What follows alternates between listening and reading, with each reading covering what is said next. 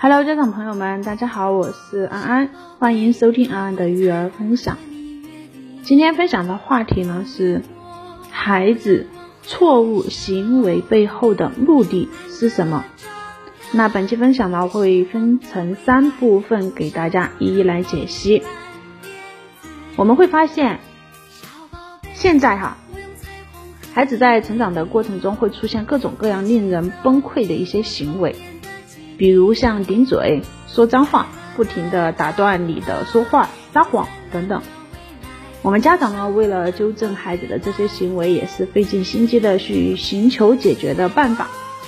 但是我想说的是，孩子的行为就好比是冰山露出水面的那百分之二十，而大部分的目的是隐藏在水面之下的百分之八十。也就是说，我们家长在解决问题的时候，不能光解决问题的表面，而是要找到孩子行为背后的真正需求，才是解决问题的根本的办法。那孩子他的错误行为一般有四个，哪四个呢？一就是寻求过度的关注，在我们之前的分享当中有提到过。孩子在童年一直追求的就是归属感。如果一个孩子归属感没有得到满足的时候，他就会做出一些错误的行为。这类孩子呢，总是要父母时刻的关注他，一天二十四小时时刻都要围着他转，他才能够找到这种感觉。那如何判断自己的孩子是不是在寻求关注呢？那就是当家长对孩子有心烦、愤怒、着急、愧疚心理。并且想用提醒、哄劝、替孩子做事情等行动去帮助孩子时，那这多半是孩子在寻求你的关注了。那我们要怎么办呢？他背后需要诉求的是什么呢？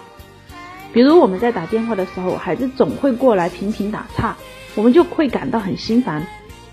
这其实就是在寻求关注的一个重要表现。孩子表面是在和你捣乱。但他其实想和你说，请让我参与，请让我帮忙。那这个时候，我们让孩子参与进来，把他的关注力、注意力转移到其他事物上。就拿我们打电话、孩子打岔的事情来说，那这个时候我们就可以邀请孩子，可以帮妈妈看着表来计时吗？这样我们就可以在约定的时间里啊结束通话，就可以一起去玩了。那平常呢，我们也可以在家设置一个特别的时光。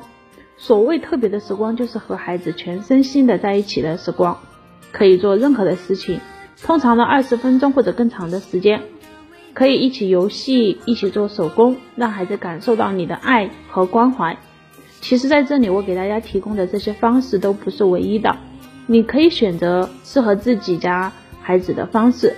最重要的就是要让孩子能够感受到他自己的归属感和价值感。